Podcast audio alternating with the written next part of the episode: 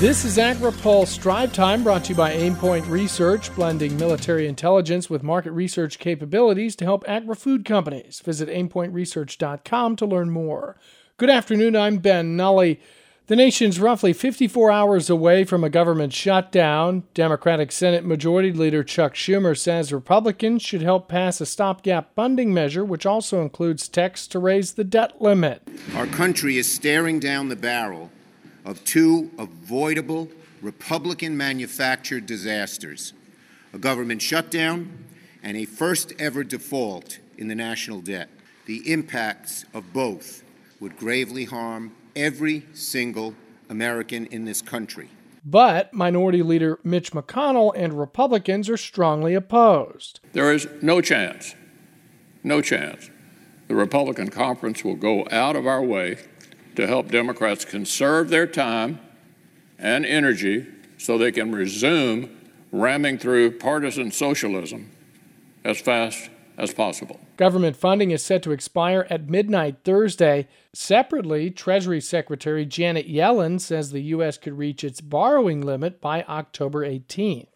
Calling all Democrats, Iowa Republican Senator Chuck Grassley is urging Democrats to tell the Environmental Protection Agency not to cut volume requirements in the renewable fuel standard. Are you for spitting out more pollution into the air for more petroleum products than you are clean burning biofuels? That's kind of what's at stake here. And I hope that these 28 senators from 14 corn producing states, and it's a very bipartisan group of senators, speak up before the White House screws the family farmer. His comments come after RFS volume requirements were leaked to the press last week.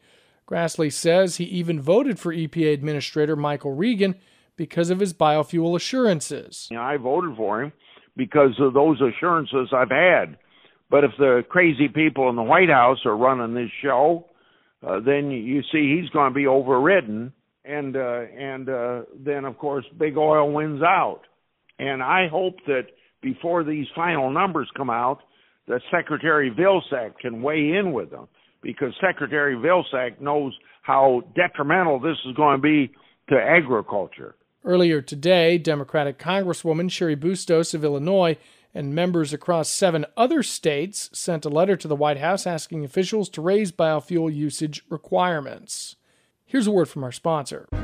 Aimpoint Research blends military intelligence techniques with market research capabilities to help agri food organizations discover what's really happening in the marketplace, what's going to happen in the future, and what to do to ensure success. Visit aimpointresearch.com to learn more. Meat exporters are hopeful Vietnam will lower most favored nation tariff rates on imported pork cuts soon. The current tariff rate is 15%, but U.S. Meat Export Federation economist Erin Borror says the tariff could be lowered to 10%. We know our industry has been hammering that home for some time now, essentially since we left the TPP. Tariffs are always important, but especially in price competitive markets like Vietnam. So, with TPP, what is now the CPTPP, Japan was the big win for the U.S. industry. But the other big one in there for U.S. red meat was Vietnam. Biden administration officials met with Vietnam officials in August. Borror says the U.S. has been at a pork trade disadvantage since it's not part of the comprehensive and progressive agreement for Trans Pacific Partnership. She says the tariff reduction could come at the right time because the pandemic is likely slowing Vietnam's African swine fever recovery efforts. Barbara O'Brien will become the new CEO of Dairy Management Incorporated. Tom Gallagher is leaving the organization after 30 years of leadership. Gallagher is leaving the organization to spend more time teaching, a DMI spokesperson noted. He currently teaches at the University of Notre Dame with a focus on sustainability in food and agriculture. According to a DMI spokesperson, Gallagher will stay as CEO through the transition process.